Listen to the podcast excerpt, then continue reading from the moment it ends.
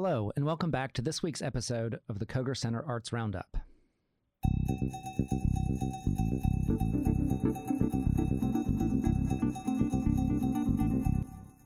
You're listening to the Koger Center Arts Roundup. Our special guest today is Lydia Pappas. She works for the University of South Carolina's Moving Image Archives at the Thomas Cooper Library. Uh, thank you for joining us.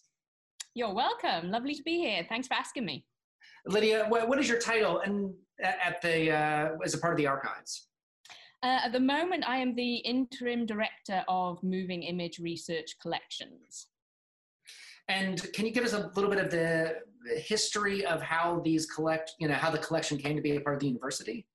Yes, certainly I can. Um, well, originally it all started in the late 70s um, when the Fox Corporation was actually looking looking to get rid of its newsreel collections, which went back to um, the very first newsreel, which was Fox News, um, the original Fox News. It was a silent newsreel, and it went from 1919 through to um, about 1930, and then it turned into a sound newsreel, which they called Fox Movietone News, which actually started about 19. Um, 27, I believe, 28, um, and then went through uh, into, uh, I believe, the 1950s. And Fox at that time um, was well aware, like many uh, uh, film archives around the world and many production studios and film places out in LA, that uh, nitrate was a very combustible material. And there were many fires in the 70s and 80s that actually destroyed a, a large quantity of uh, our heritage film. So uh, Fox really didn't want to pay the money to store its films properly, so they decided they were going to give it away. And at that time, um, there was a, a, man at the university called Jim Jackson who had been making, um, uh, with the help of SCE TV, some series of films with Lowell Thomas, who was the voice of um, Fox Movietone News and they'd been looking back at the years of the news films and you know doing a kind of remember when series that they were showing on television which showed a lot of this collection. So basically negotiations started between the university you know with president Holderman and with jim jackson kind of leading the way talking to fox about us possibly getting this huge collection of film. And at the time we were get going to get the entire collection which literally ran from 1919 through to the 50s. And uh, we started getting it. And then in the early 80s, there was a hostile takeover of Fox, and they suddenly decided that they didn't want to give their entire collection away for free. so they stopped. So therefore, we have this kind of incomplete collection that goes from 1919 through to about 1932 and then we have a, a, bunch of film from the, the later war years. So I think from about 1942 to about 1945. Um, and then the rest of the film they basically held back, kept for a long, long period of time, and, um, and now Library of Congress has it. So it's this kind of split up collection. Uh, but the the best thing about this collection, which I love the most, is the fact that um, it's all the uh, what we call outtakes. So um, basically, back in the day, you know, Fox, who had cameramen stationed around the world, would send out their cameraman to cover, you know, news or whatever was going on, and they would shoot, you know, tons of footage. They would get as much great footage as they can and send it back to New York, and it would all get stored in the big warehouses there. But you know, they would take all those bits of footage and they would assemble them into a newsreel, and you would get maybe six, eight, ten stories, which might be a minute or two each. But they might have had, you know, for example, half an hour or an hour's worth of footage for that two minute of news. So we got all the complete cans of footage. So that could be for each story, you know, half an hour of material, most of which was never ever seen because it ne- never made it into the newsreel. So, um, so the Fox collection, which is absolutely huge, is millions, literally millions of feet of film. I think it's about 10 million feet of film in this huge collection. So that's basically what started the collection off. We got that collection. We then became, a, um, we were called the News Film Archive then because that was the only collection. And then, you know, lots of people after that, you know, this was a very famous event. It made the, the university famous. You know, a lot of people knew we'd taken this collection in. So in the following years, you know, many people got in touch with us and were like, oh, we hear you have the Fox collection. Do you want X, Y, and Z? So, you know, that started us off and kickstarted us collecting film, and it kind of snowballed from there. And um, now we have many collections, some very diverse. Mainly, what we're trying to do is just collect film that falls outside of the Hollywood sphere. Most people know film, they think of film, they think of Hollywood or even Bollywood or, you know, basically feature films, fiction films but there are you know just so much film that falls outside of that realm you know it could be um, scientific films home movies you know films that were shown in schools films that were used for teaching purposes for you know everybody from industry to police to you know so many people around the world who were taught through the medium of film and not just school children you know, to documentaries or, you know, artists made films or, you know, just so many genres I could go on to name, you know, like news film or like local television news that just aren't fiction, that aren't feature films. So, you know, our remit is basically to collect anything outside of that, really, which kind of encompasses a lot. How do you store all of this? Because uh, a, lot of what you're describing is actual film um, yes. And you're digitizing it as a part of the saving yeah, of it? Definitely. And we've always, you know, our main remit is to preserve it and to conserve it and to, you know, carry it through to future generations. You know, we know we already have, you know, film that's over 100 years old. We know film can last 100 years at least if not longer. You know, we'll see about longer. But, you know, film has been around as a medium for, you know, probably 130 years now. So we know that it will last, but you have to keep it in good condition and you have to help to conserve it and you have to preserve it. And so that's really what we do. And digitization is an aspect of that. Our main aspect is to make it accessible to everyone, and it's a great medium for that. And in some cases, it can preserve the film because, you know, this film, uh, you know, my old boss used to say, film is like milk. You know, if you keep it cold, you will preserve it for longer, but eventually it will go off. So, you know, we will preserve it for as long as we can. Eventually, you know, it, it will just, you know, go. So, in the meantime, if we can make really good copies, and that's part of the preservation process. And that's what digitization is making an exact copy as we can in a digital form. So it will preserve the original, it will make the original accessible, but we're still trying to keep the original because who knows how long digitized files are going to last? Who knows how we're going to be able to preserve them in the future? Who knows if we can access them in 100 years? But the film we can access in 100 years. So, so yeah, it's a double-edged sword there. It's helping us, but you know, who knows how reliable it is. So we're doing what we can to actually keep the original elements as in as best as quality as we can, which weirdly enough, you know, in this part of the world is one of our biggest problems because the worst things for film is high temperatures and high humidity and hello, look where we live. So, um, you know, and it's being able to keep the film at stable temperature and humidity levels all the time. And that's where our biggest bills come in is uh, through HVAC systems and um, trying to keep them cold and dry at all times, which is very difficult in this part of the world, but we are doing our best. Is the storage itself in the library or do you have offsite storage? So we are not actually in Thomas Cooper Library. We're actually a little bit off campus down by um, the Greek Village and over by Whaley Street.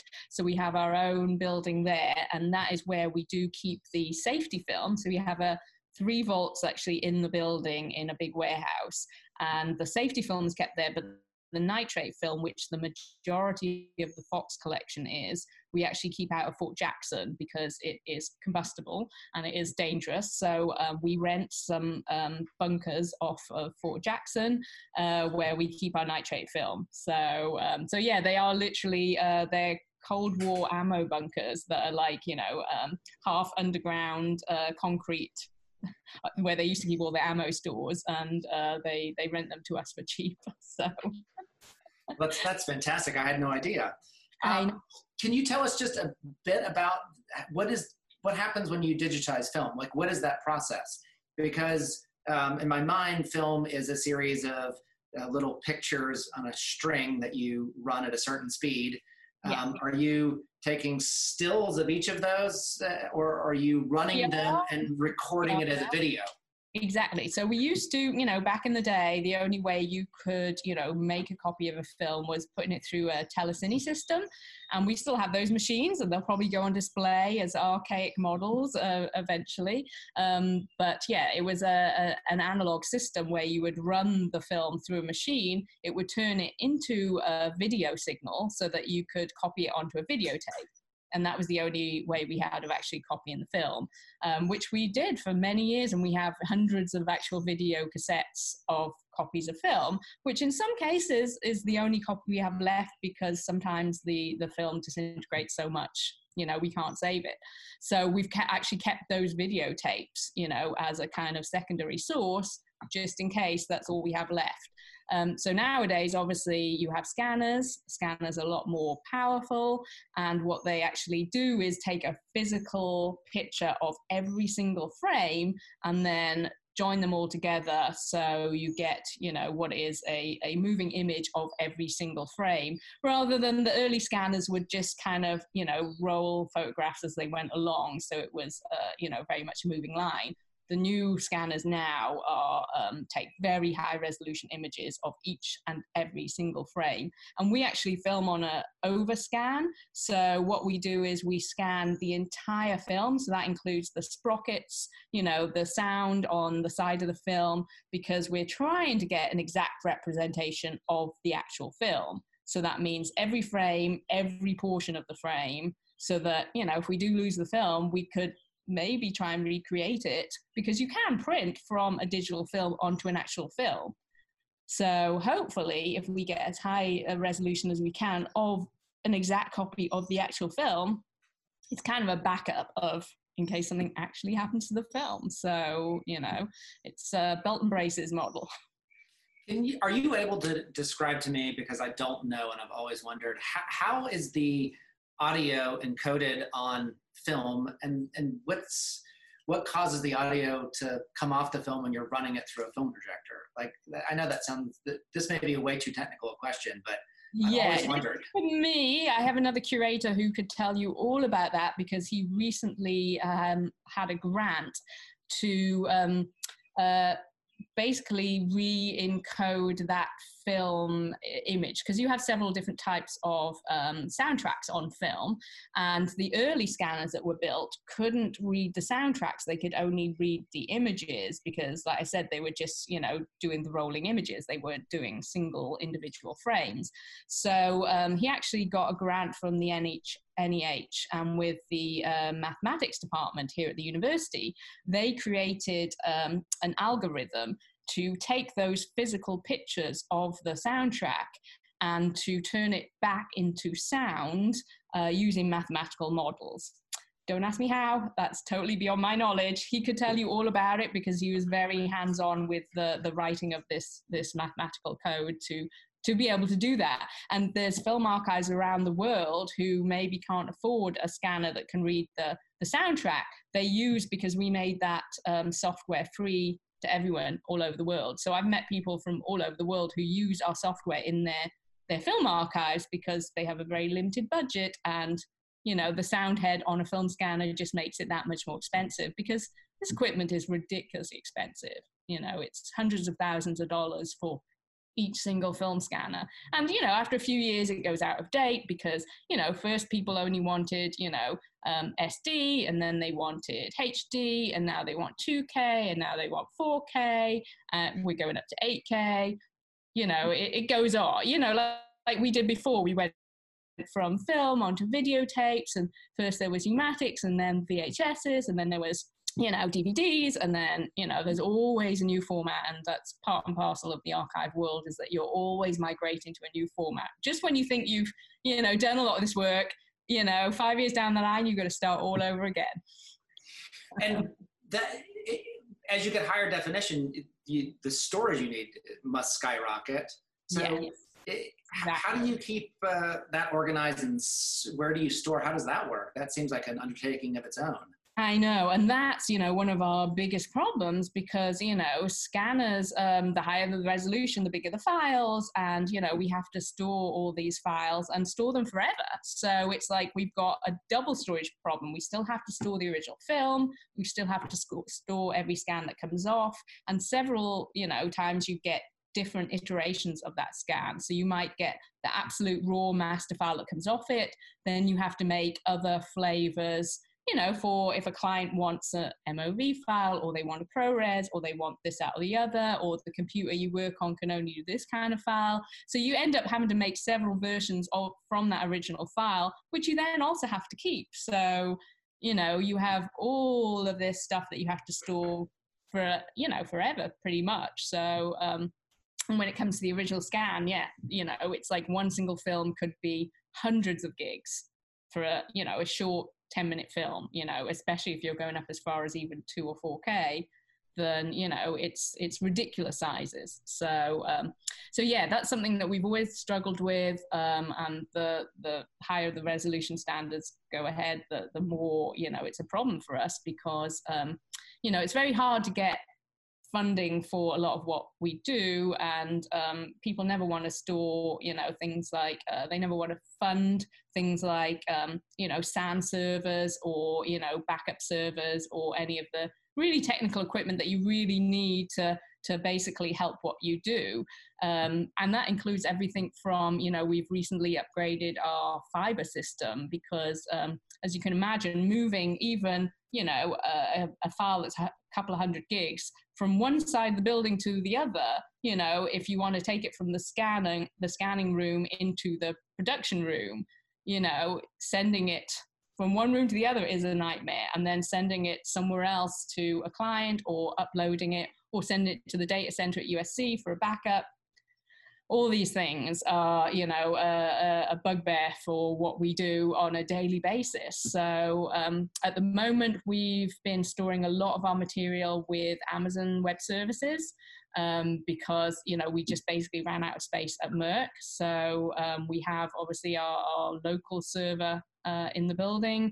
Um, we're looking at you know getting more space with the data center. And then a large majority of our files are actually with Amazon, which in this lockdown has actually proven an advantage because if that hadn't been the case, we wouldn't have been able to access them. So um, we are actually still supplying a lot of people, you know, whether it's clients or researchers or professors at USC, we can still send them files because they're remote and somewhere else and we can still get hold of them. So um, so yeah that's actually proved quite a blessing in more ways than one. So um, yeah that helps us a lot. And you're still actively uh, collecting films if i understand you correctly. And so Absolutely. yeah um, we did a home movie collection the other day.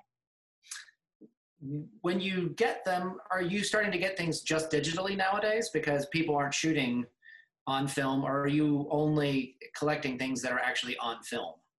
We're only collecting on film, and we're even turning down video at this point because um, you know a lot of people try to come with us uh, to us with home movies on video, and sometimes they can be huge collections, and we just don't really have the capacity to take care of that. So we are really limiting ourselves to just collecting film at the moment until you know certainly if storage improves then we could take in more stuff. But there's plenty of films still out there you know literally rotting away in people's attics or basements or you know closets that you know we'd be happy to take in. So um, yeah there's plenty out there. Can you tell us about the collection? So i understand that it started with the fox uh, news Movietone reels um, and today you've got tons of stuff. Um, can you give us an overview of the different sort of genres, how you parcel the different kinds of films together to, to from a um, I know, and it's a, a very disparate group. So yeah. it started with Fox Movietone, and um, now it's blossomed into kind of five major areas. So we have the newsreels and um, or news collection, really, because that also includes local television news. So I think that's WIS, WBTX, um, WL TW. I know I'm, I'm not okay with all the W um, TV stations that we have. Um, we have some material from ETV. Um, yeah, um, so news collection is one of them. Uh, Chinese film collection is another one, and that's another odd story that I shall tell you. Um, regional films is our other collection, and that includes um, so many of these collections have smaller collections within the collection. so uh, regional films uh, covers home movies, even though many of them weren't actually shot in this region, they were shot in a region and they're, you know, connected to a region. Um, but many of them came to us because obviously people moved to this region and brought their home movies with them.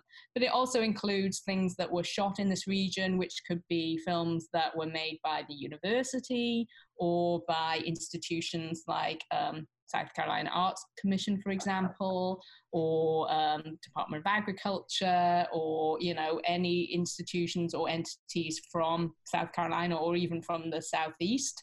Um, so that includes those, and um, you know, lots of university films. So that even includes, you know, the athletics department for the university, or anything else that was shot by the university. You know, guest lectures, commencements, you know, all of that kind of material. That's all included as well. Um, we also have a science and nature collection, um, which started with the Roman Vishniac films and also includes what is now, I think, DNR, Department of Natural Resources. Um, so we have all their wildlife films, which is, you know, basically they filmed the flora and fauna of South Carolina over, you know, a couple of decades. So we have those films as well. What am I missing out? How many is that? That's four. Is that four? Yeah. Yeah. The other one then. Military? Oh yes, of course, our latest collection. Yes, so our military films, good, good one. so um, a few years ago, uh, the United States Marine Corps um, decided, uh, well, basically, they built a whole new museum and they didn't have room to move the films that they had been collected through their history division. Um, they didn't have room to rehouse them, and so they were looking around for people to take them off their hands because it's a very expensive business. And um, both Library of Congress and NARA wanted to take the collections but basically wanted to split them up or cherry pick the best bits out of them and you know didn't want to take them as a whole. So um, it's an odd story but basically they heard about us from a producer um, a documentary producer that we'd worked with a lot over the years. Um, who happened to be friends with somebody in the history department at you know the United States Marine Corps, and um, told them about us and said we take film. So we started negotiations with them and decided we were going to take in the United States Marine Corps film collection. Um, it's now a repository because it's made by the United States government. Obviously, it's public domain, so it's not something that we can own. so um, so basically, we are looking after it for the Marine Corps. You know, we have an agreement. Um, we provide them with copies when they need it. So um, that was our main advantage over being able to get this collection was you know, to have a very good relationship with them in which we could supply them with films for anniversaries that they need and, you know, history and research that they, they're continually doing. So um, basically, they are sending us all their film, which is a huge, huge collection, you know, maybe as much as 30,000 cans of film.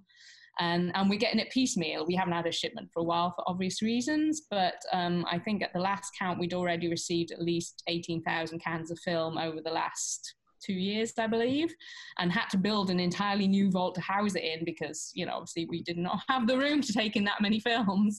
So um, luckily, you know, our fundraising department at the university and at, at university libraries, um, the development is is you know very much on our side and helped us to fundraise to get the money to build a new vault so we could take in the collection. And um, and it'll probably take us you know years to process the, the collection because you know as you asked me before the the route from a film to a digital image is actually you know quite long and arduous. And depending on the film what condition it's in but basically you know we need to get that film usually we need to recan it rehouse it. You know we actually go through and check every frame. We roll through every single film that comes into our collections. We clean it. You know we check it for bad splices for sprocket holes that are damaged for any damage on the film at all. It has to be cleaned from start to finish by hand um, which is when we can assess what the content is, you know, and all the information we need about film. Is it black and white? Is it color? What condition is it in? Does it smell? You know, everything that needs to be done.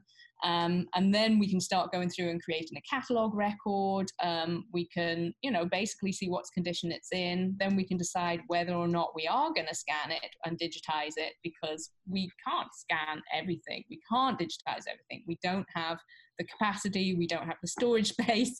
So, you know, obviously what we do digitize is on a piecemeal basis, depending on, you know, does somebody want it? You know, um, does it need to be done because it's in bad condition? You know, is it part of a wider project? Um, you know, many different reasons that call for it to be digitized or not.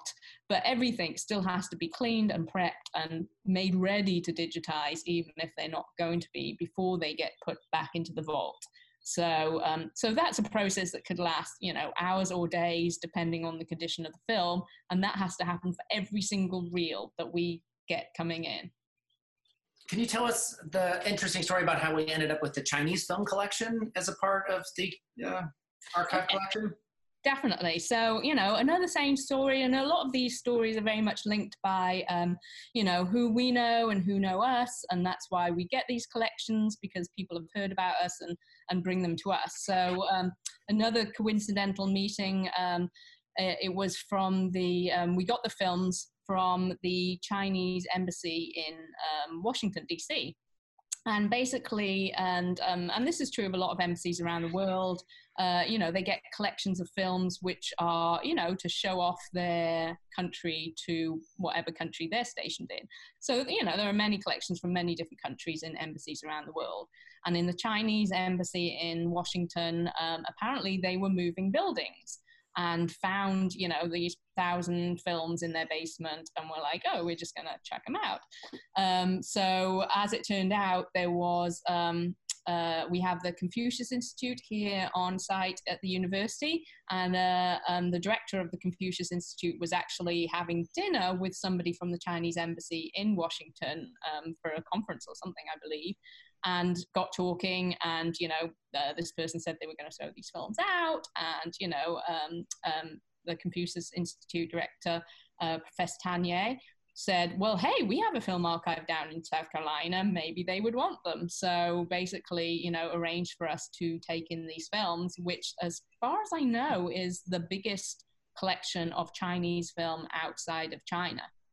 So um, it's another odd collection. It's, you know, pretty much what obviously the Chinese government wanted to show to the world. So um, you could almost say it's kind of propaganda from their end but uh, it's mainly documentaries with a handful of you know some of their most famous feature films which um, uh, and some uh, some animation as well, some you know children's films, but I would say probably at least eighty percent documentaries that were meant to you know show to Americans what China is like. Um, you know, hey, why don't you bring your business to Beijing or Shanghai or these other cities, or you know, just an idea of also Chinese culture. So there's a lot of films about their traditional cultures or certain cities or you know certain um, certain arts and crafts that were going on at the time. Um, and you know, and, and lots of other sort of, you know, hey, this place is great, or look how wonderful this place is, or look at our beautiful scenery, you know, lots of that kind of stuff. So it's um, it's interesting because uh, the majority of the films are from the 70s and 80s, um, with a handful from the 60s, 50s, and um, yeah, I think they don't go beyond the 90s.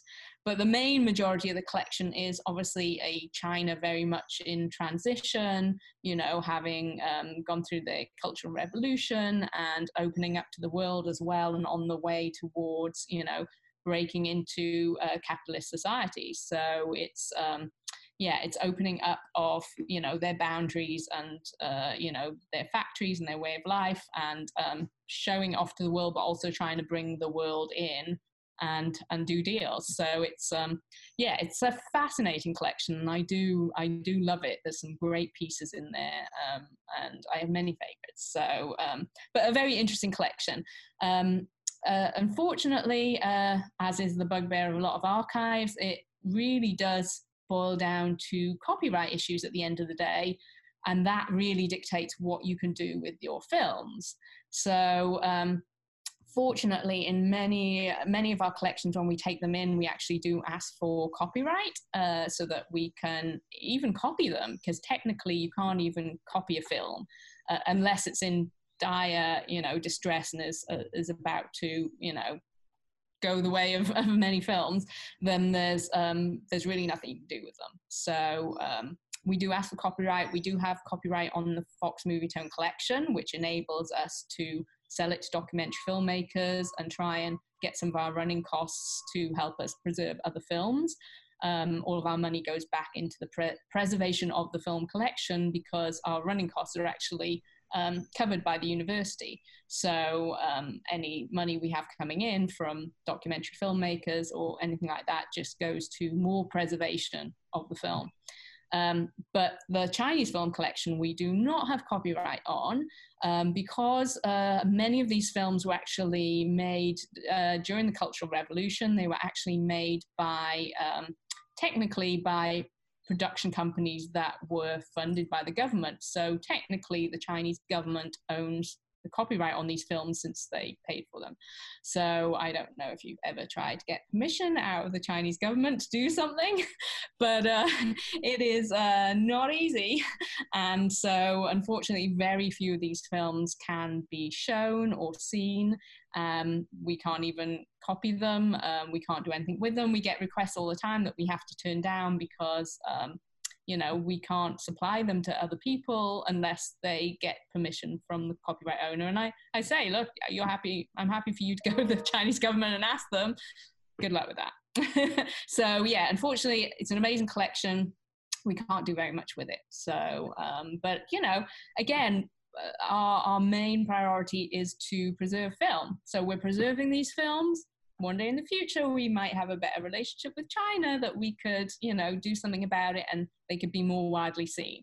We're happy to hang on to them till then and to, you know, do what we can. Um, we actually had such, you know, a good relationship with Confucius Institute that we managed to get some some Chinese students over from the Film Academy in Beijing who helped us uh, catalog the entire collection. So it's um, got fantastic cataloging, which enables us to know exactly what we have in that collection since um, you know uh, for us at MIRC, with no knowledge of Chinese culture, it would have been very difficult for us to be able to have a good handle on that collection without that help. So, um, so that's improved that collection. And like I said, one day we might be able to do more with it. So we'll just keep it till then and hope for the best. Will one day it become part of the public domain?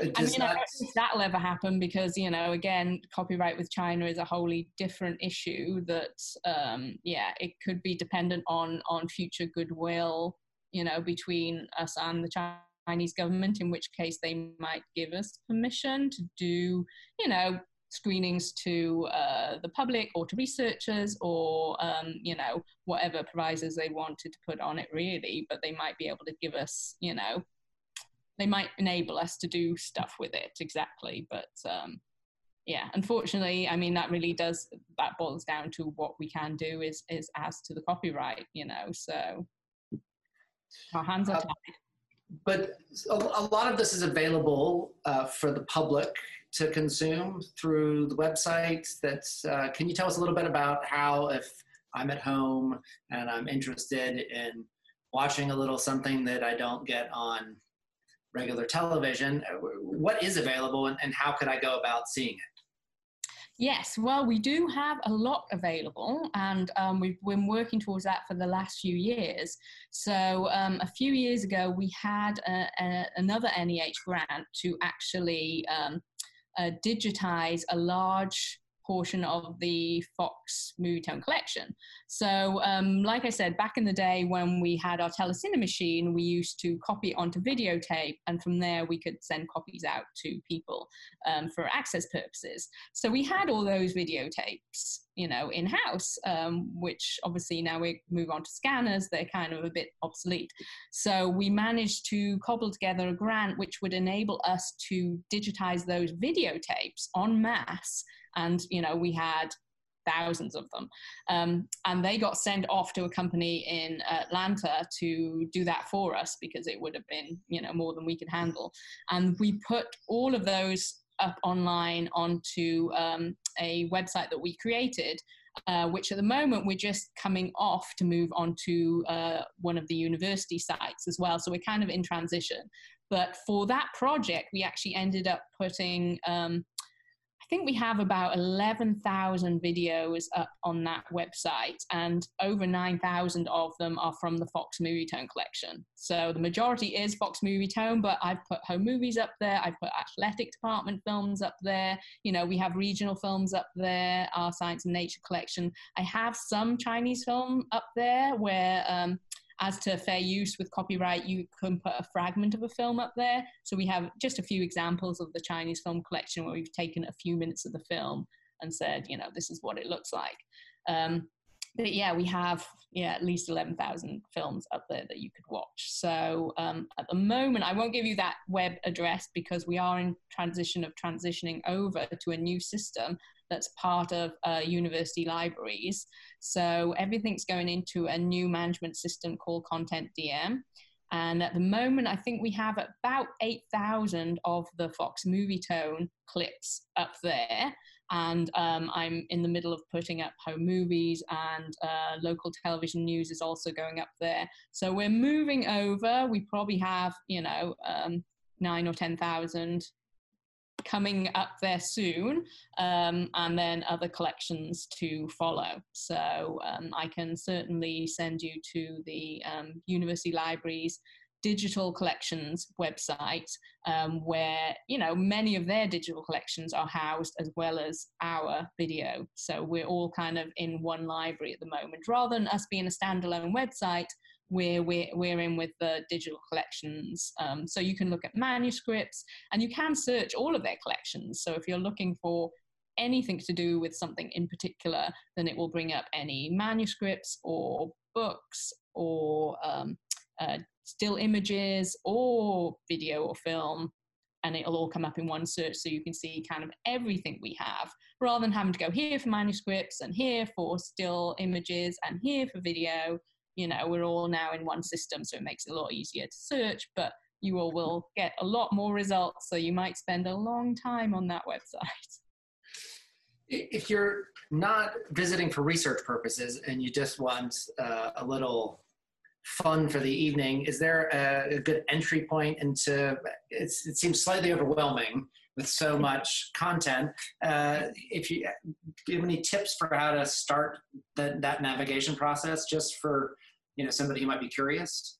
Definitely. And I can um, actually, since this shutdown happened, we started our own YouTube channel um, to try and uh, bring us into where the rest of the world searches for video. So we have, I think we have about 200 videos up there at the moment, which kind of gives you a good selection. And, you know, there's, again, a lot of Fox Movietone, but lots of home movies and lots of um, local television news. So it kind of gives you a little example of some of the things that we have. Some very quirky films up there that a lot of people seem to like.